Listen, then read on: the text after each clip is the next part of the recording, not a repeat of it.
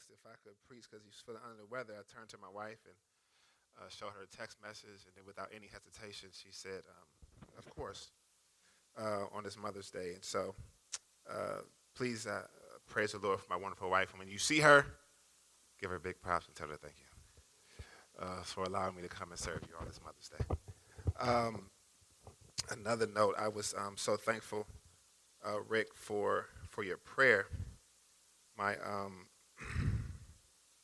while I was just uh, while we were sitting there, somebody texted me and asked me for a prayer for her son, Navaris, who had um, just just now just texted me about her son Navaris, and she asked for a prayer. Well, she asked me for prayer, but I knew what it was for because today today's her son Navaris's would have been 20, 20th birthday, uh, but he got killed two years ago over over over here in um, in Southeast DC.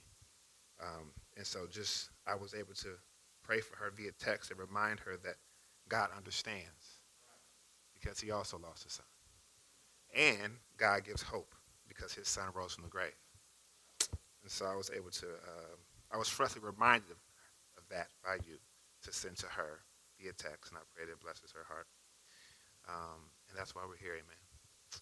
Um, you do have a visitor here, my man uh, in the back.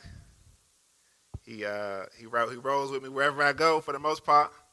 So that's that's my man Fred in the back. Um, he did been to a he been to a whole lot of uh, church stuff with me, and I've been to a whole lot of stuff with him too. Uh, so we're good friends. So make sure y'all say what's up to Fred. We'll probably jet real quick afterwards though, because we gotta go back to Mother's Day stuff. So turn to John chapter 18. John chapter 18, you know, ain't true. Um, John chapter 18.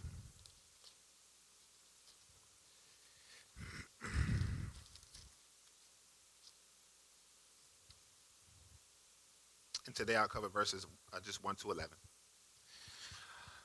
Um, in John chapters uh, 13 to 17, Jesus had prepared his apostles for his death and resurrection and departure to go to heaven to be with God. And um, he was telling that he was telling them in those chapters, John chapter 13 to 17, that he would no longer be walking with them. Um, and um, he was taught them in a room. And in John chapter 13, which I would have read if I had kind of prepared the service, one thing you would see is that earlier on, while he's talking to his disciples, uh, there's one disciple in there. He had 12 apostles. One of them was Judas.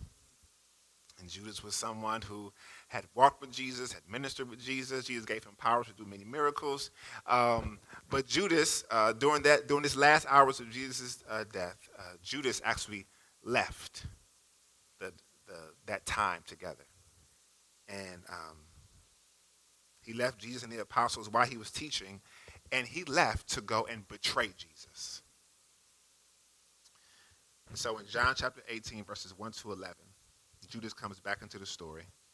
But he doesn't come back with a changed heart. He comes off to finish the job, to hand Jesus over. So I know we're jumping in the middle of stuff, but I feel like I, I, I hope that you all be able to catch up with me um, and just follow along. So um, John chapter 18, verses 1 to 11. And in this section, I'm going to present to you Judas and Jesus. And in this, you're going to see the, the failure of Judas, and you're going to see the faithfulness of Jesus. You're going to see the failure of Judas, you're going to see the faithfulness of Jesus. And uh, you're going to have two choices. You're either going to follow the pattern of Judas, or you're going to put your f- trust in the faithful Jesus. And my prayer is that you put your faith and keep your faith in Jesus because he is faithful. So, John chapter 18, verses 1 to 11. When Jesus had spoken these words, he went out with his disciples across the brook of Kidron, where there was a garden which he and his disciples entered. Verse 2. Now, Judas, who betrayed him, also knew the place, for Jesus often met there with his disciples. So, Judas, having procured a band of soldiers and some officers from the chief priests and the Pharisees, went there with the lanterns and torches and weapons Verse 4. Then Jesus, knowing all that would happen to him, came forward and said to them, Whom do you seek? Verse 5. They answered him, Jesus of Nazareth. Jesus said to them, I am he. Judas, who betrayed him, was standing with them. Verse 6 When Jesus said to them, I am he, they drew back and fell to the ground. So he asked them again, Whom do you seek? And they said, Jesus of Nazareth. Jesus answered, I told you that I am he. So if you seek me, let these men go.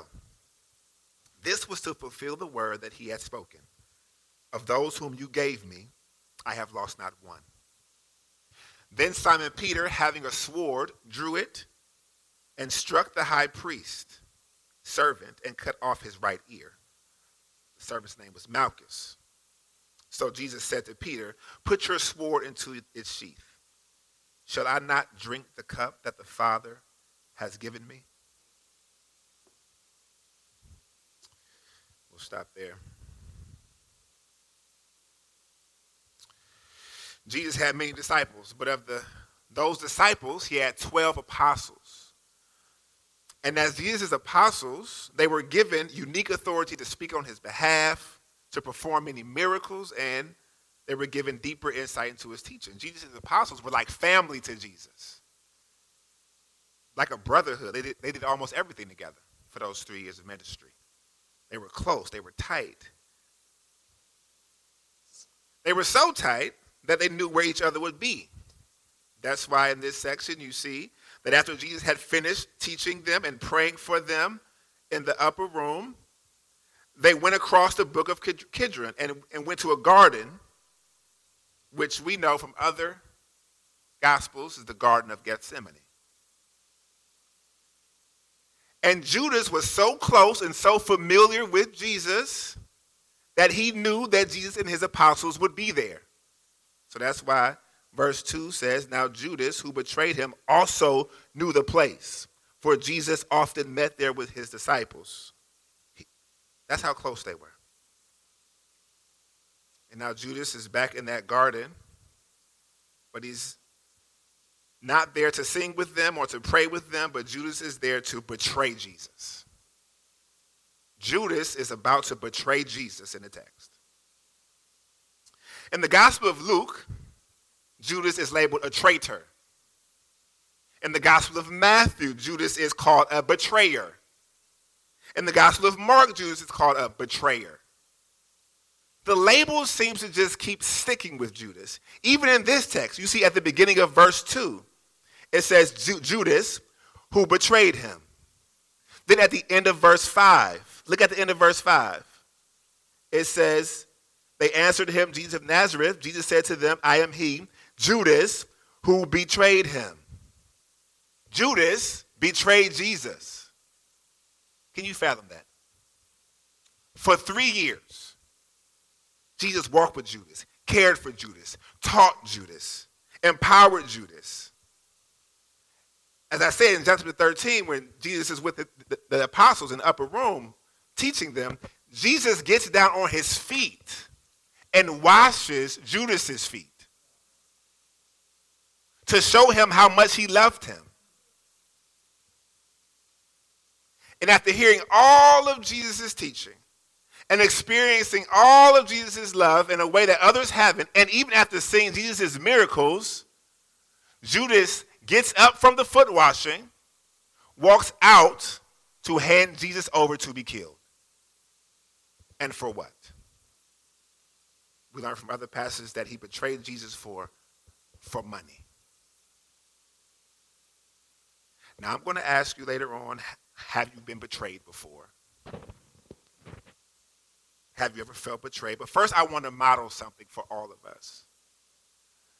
The Bible tells us that before we start to worry about everything that's done to us and all our grievances, that we first need to get the log out of our own eyes. And and and this is not to heap up more guilt on anybody, right? Because I'm sure if, if anybody looked at their life, you, you could always find some sin in your life, right? You could always find it.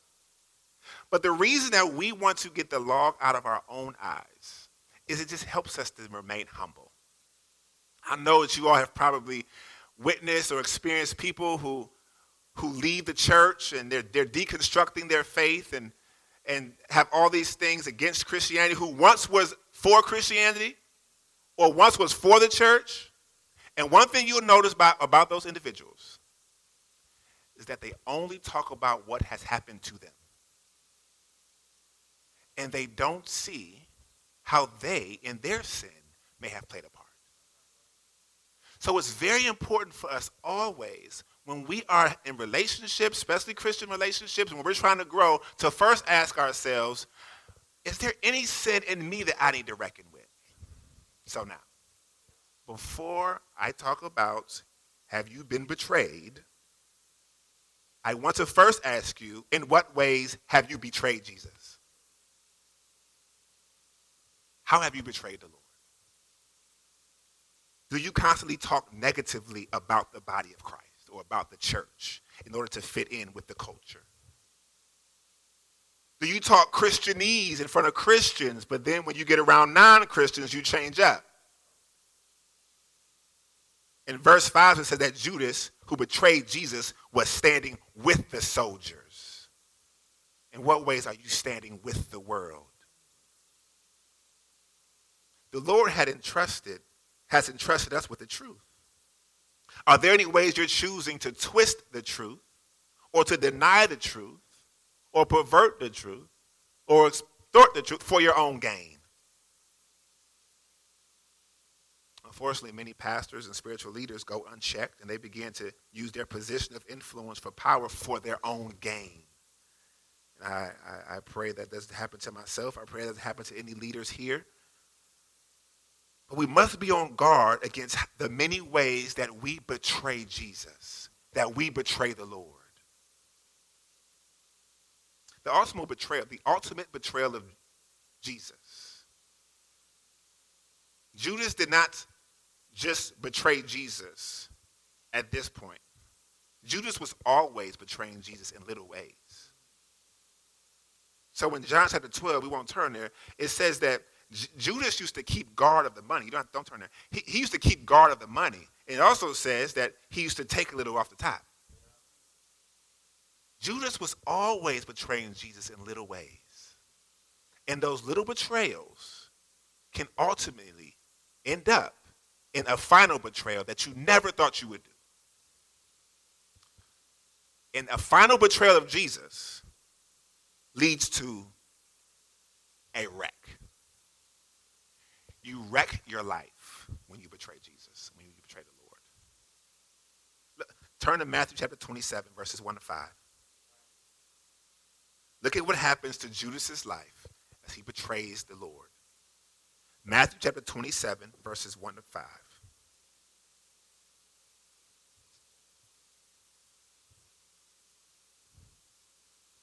Matthew 27, verse 1 to 5 is also on the screen up there. It says, When morning came, all the chief priests and the elders of the people took counsel against Jesus to put him to death.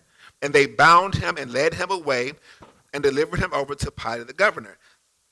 Verse 3 Then when Judas, his betrayer, saw that Jesus was condemned, he changed his mind and brought back the 30 pieces of silver to the chief priests and the elders saying, I have sinned by betraying innocent blood. They said, What is that to us? See to it yourself. Verse 5 And throwing down the pieces of silver into the temple, he departed, and he went and hanged himself.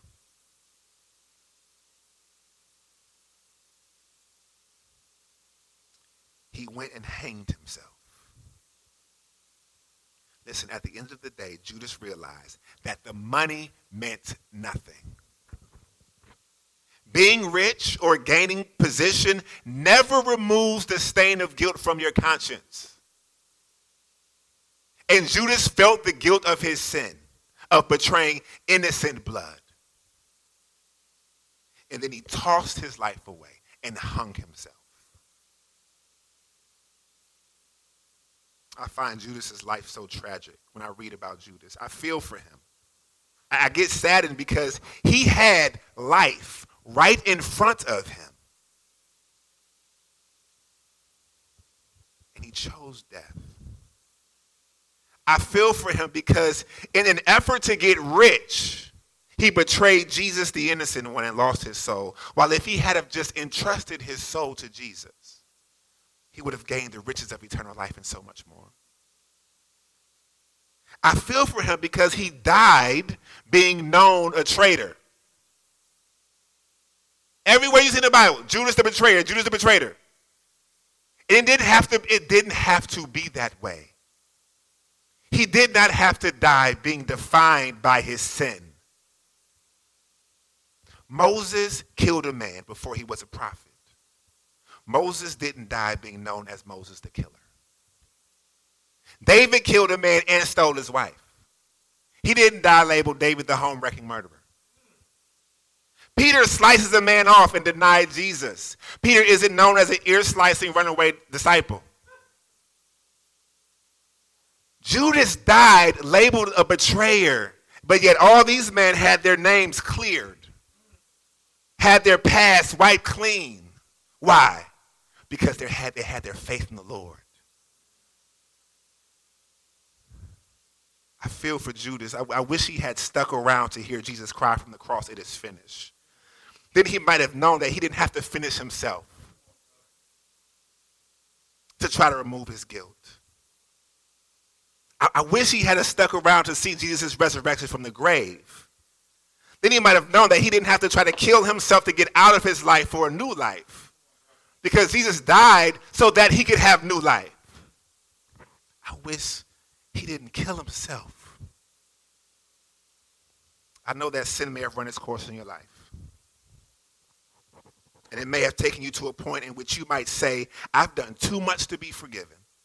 And I can't turn back now to be saved. I'm in too deep. Friend, don't commit real suicide and don't commit spiritual suicide. Don't give in to those lies. You can be washed. You can be cleansed. You can be sanctified. You can be justified in the name of the Lord Jesus Christ. Repent of your sins and trust in Christ today. Your failures can be overcome by the faithfulness of Jesus. And that's what we're going to look at now. The faithfulness of Jesus. Now, listen to me now. Some people, some of you have been betrayed. And you've been betrayed by some of your closest relatives. Your parents may have betrayed you. Your friends may have betrayed you. Your closest coworkers have, have, may have betrayed you. But Jesus will never betray you. Look again at verses 3 to 10. Verses 3 to 10 of John 18.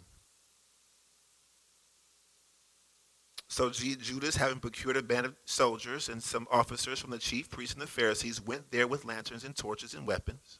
Verse 4 Then Jesus, knowing all that would happen to him, came forward and said to them, Whom do you seek? They answered him, Jesus of Nazareth.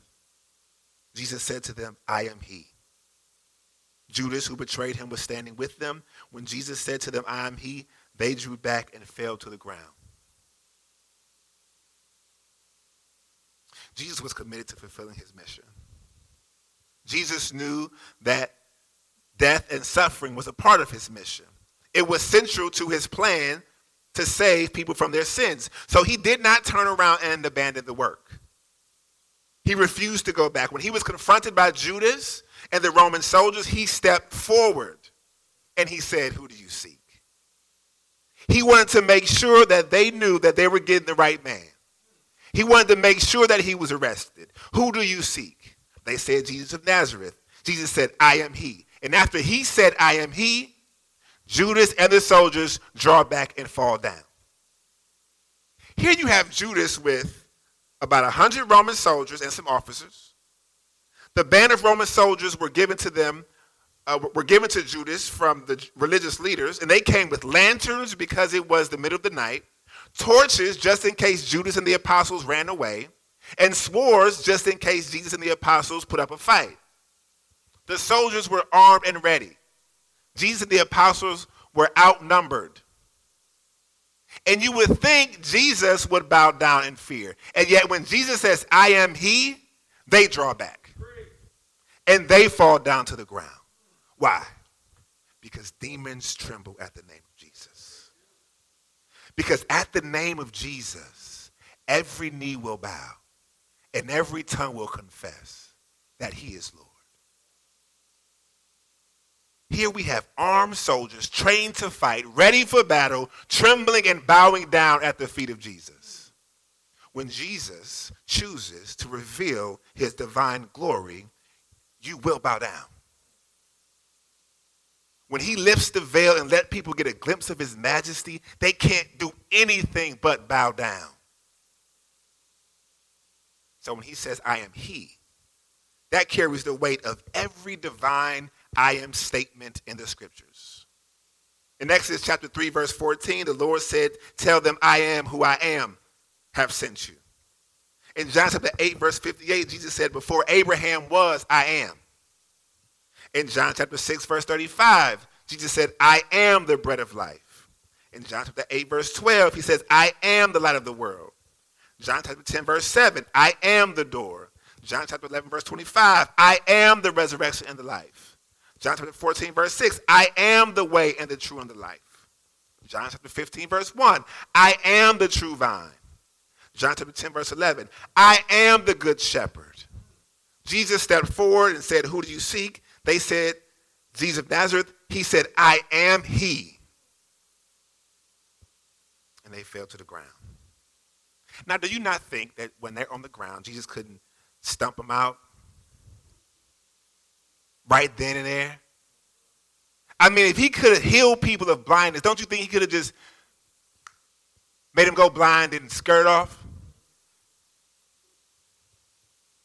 If he could raise Lazarus from the dead by saying, "Come forth," Lazarus come forth. Don't you think he could have just looked at he could have just looked at them and said, "Bye bye." They'd have been dead instantly.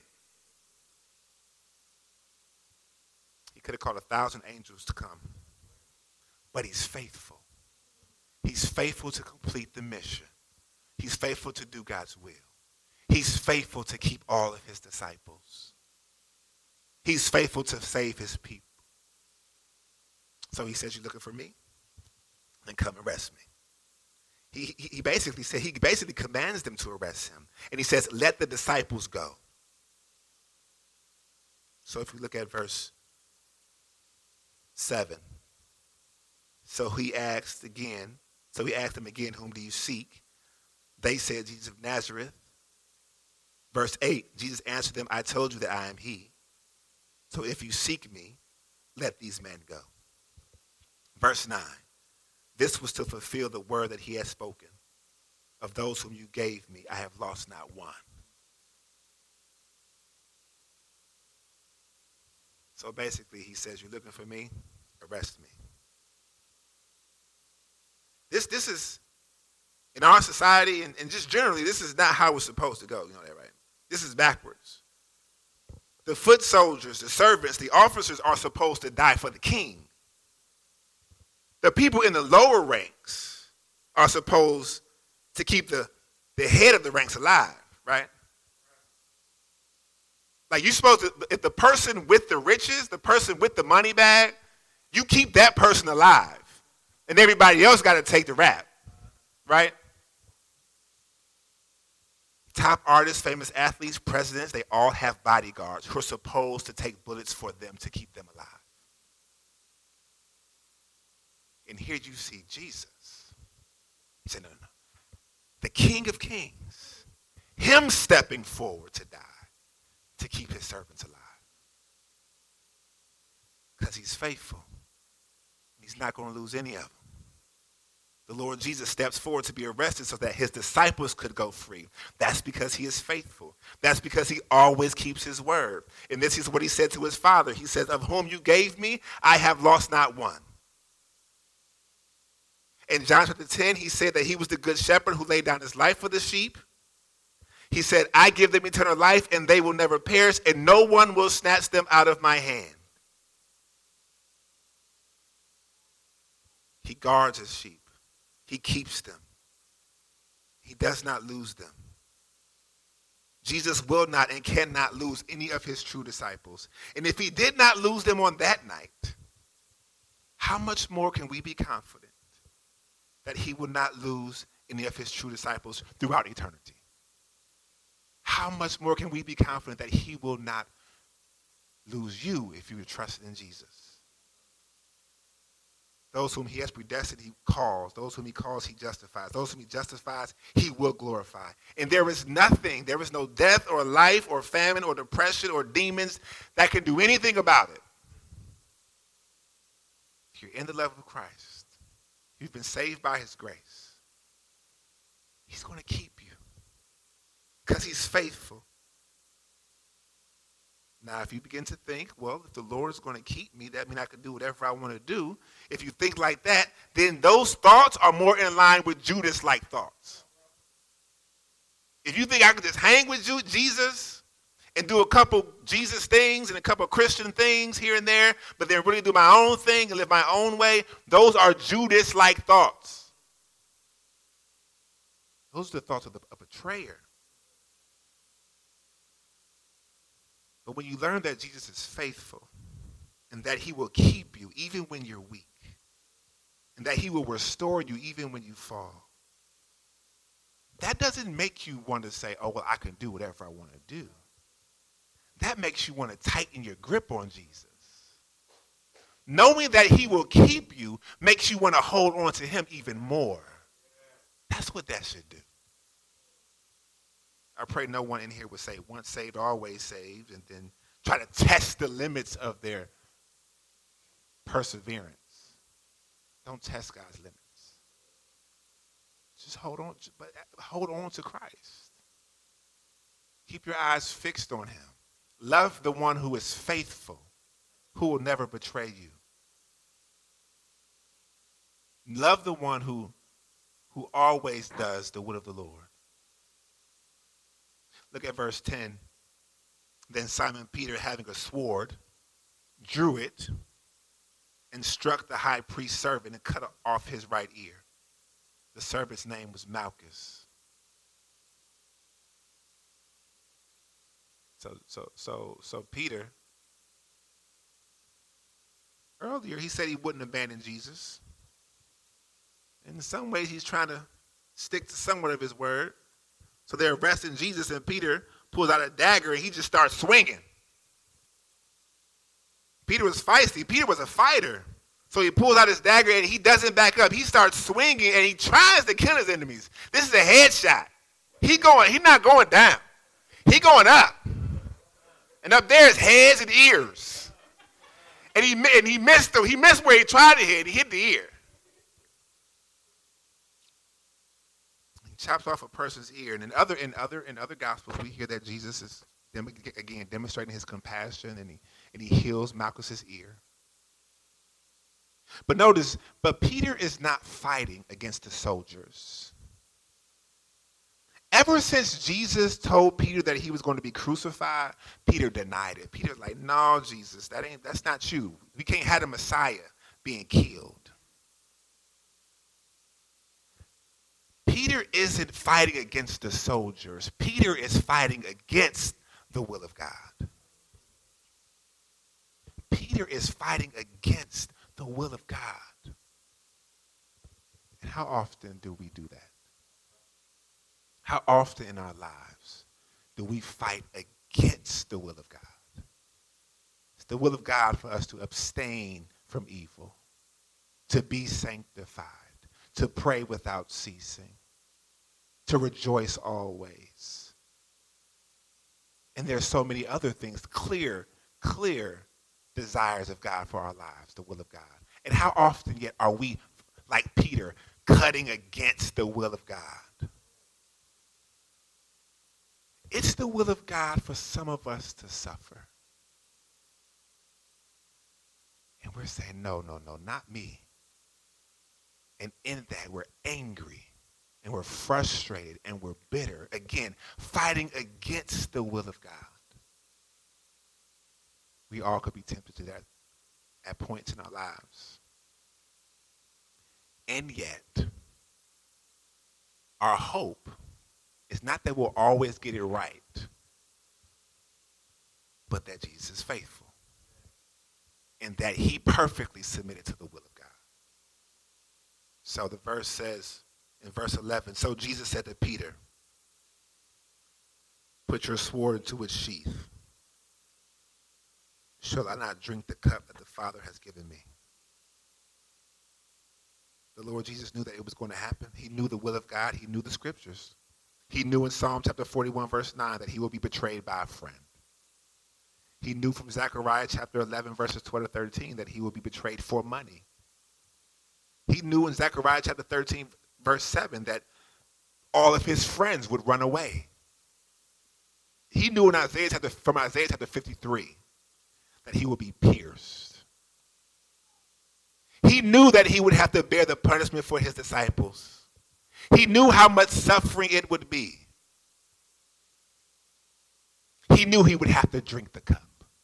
In the Old Testament, the image of the cup symbolized could, could symbolize God's blessing and also symbolize God's curse. And in a majority of instances, the cup represented the Lord's judgment and wrath on wickedness. And in this case, the cup symbolized God's wrath. And the Lord Jesus knew how agonizing and how painful the suffering would be. But he chose to drink the cup. He chose to go to the cross and to die for man's sin so that man could be forgiven.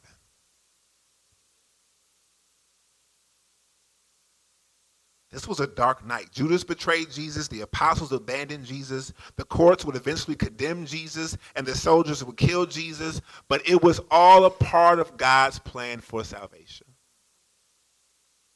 All of these actions was not given to them ultimately by, the, by Judas and, and the soldiers, but all of this was actually by God given to Jesus so that he could drink the cup for us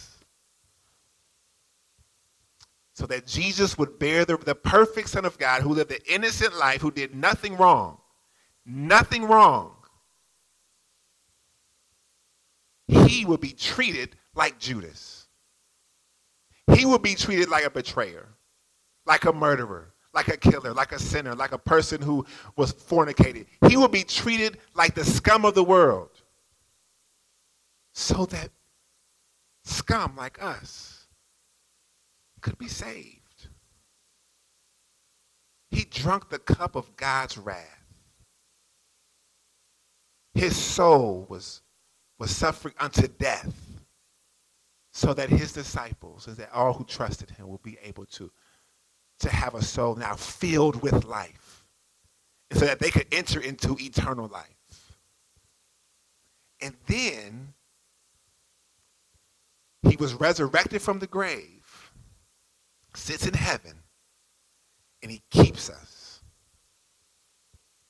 He helps us to persevere. He makes sure, he makes sure that we make it home. The same way he kept his disciples here, he keeps you all the way through your life. Life has so many different trials. There's so much suffering. There's so many temptations. Some of those temptations can get so difficult, we say, Lord, I don't want to follow you anymore. It's not worth it. Some, some temptations are so hard where we're like, okay, I'll follow you, but I'm not going all in because it's really not working. I'm just going to coast through. But he's faithful. And at those times, it's always a, a person that, let me show you how his faithfulness works. You, sometimes you're like, man, I'm, I'm tired of going to church. I don't want to go. I'm not going. It's raining. And you go to church, and then we're just like, oh my goodness, I'm so glad I went. Why is that? That's because Jesus is faithful. How come it's that uh, uh, one night and you're struggling, and, and, you're, and you're like, I'm, I'm about to give up, but you receive a text message or a phone call or you listen to a song and you get a little bit more strength at that time. Why is that? That's not random. That's the faithfulness of Jesus, keeping all of his children.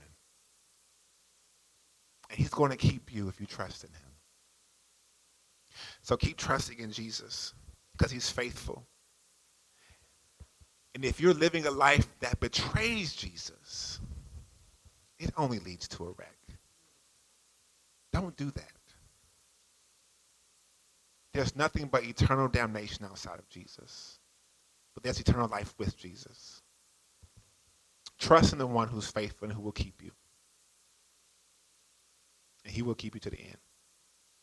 Heavenly Father, we thank you for your word. We do pray for Pastor Josh. We ask that you would keep him. Uh, we ask you would strengthen him. We ask that even now that you would be pouring into his heart so that he could pour into his family and pour into the church and give all that he has for your kingdom. Uh, uh, restore uh, uh, uh, his body, Lord God. Give, bring him to full health. Father, we thank you for how you are building up this spiritual body right here um, in Congress Heights. Oh, Lord God, we know that it's not um, that the building up of this church and the and the keeping this church, Lord God, is not finally dependent upon us, Lord God. It's dependent upon your faithfulness, and you are faithful. So in all of our shortcomings and our and, and all, yeah, all of our shortcomings, Lord God, we praise you. And we fix our eyes on you, the author and the perfecter of our faith. We thank you for going before us and entering into the veil. We thank you that you are our anchor. We thank you for giving us your spirit that is a seal for us, Lord God. And we thank you that we have a, a home that is to come and treasures that can never perish, spoil, or fade. And a Savior who is faithful, who will complete what he began. Father, complete what you have started in our lives. in Jesus Christ's name we pray. Amen.